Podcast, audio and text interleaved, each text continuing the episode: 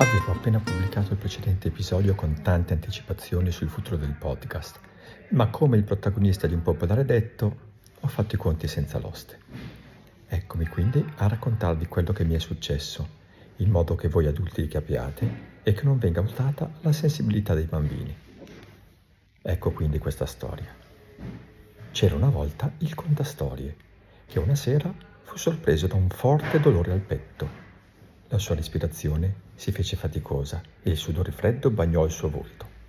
In soccorso giunse veloce un'ambulanza con la sua sirena, come un incantesimo chiamato dalla necessità. Gli infermieri, come abili assistenti di una favola moderna, lo collegarono a una macchina magica che scrutò il suo cuore, decidendo che il cammino dovesse condurlo al pronto soccorso. Il viaggio in ambulanza fu un'avventura affascinante. La sirena suonava come la colonna sonora di un racconto epico e così giunse all'ospedale. Nella dimora degli elfi guardiani dei medici, il nostro contastorie fu sottoposto a controlli magici che lo condussero in una sala operatoria.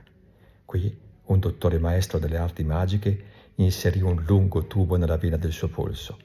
Con la precisione di un abile stregone guarì la sua vena coronaria, come se stesse dissolvendo un incantesimo oscuro, un po' come un idraulico delle favole che libera un tubo incantato.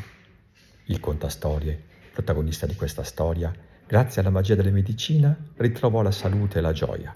Imparò che nelle disavventure, come nei suoi racconti, c'è spazio per incantesimi curativi che trasformano le sfide in capitoli di coraggio e speranza. E così la sua storia continuò, un inno alla resilienza e alla magia della guarigione. Per qualche tempo sarò quindi assente e potrei non essere in grado di registrare dei nuovi capitoli.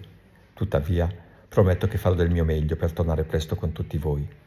Ringrazio gli operatori del centodiciotto, che sono arrivati in un lampo, il personale del pronto soccorso di Baggiovara, il dottor Monopoli e la sua equipe di sala operatoria, e tutti gli infermieri che nei giorni seguenti mi hanno coccolato e assistito, Gabriele, Annalisa, Valentina, Giulia, e quelli che ancora non conosco che lo faranno nei prossimi giorni. Se vi fa piacere, potete scrivermi su contastorie chiocciola outlook punto com, contastorie punto org e non dimenticate di seguire il podcast sulla vostra piattaforma preferita o su Patreon. A presto, spero!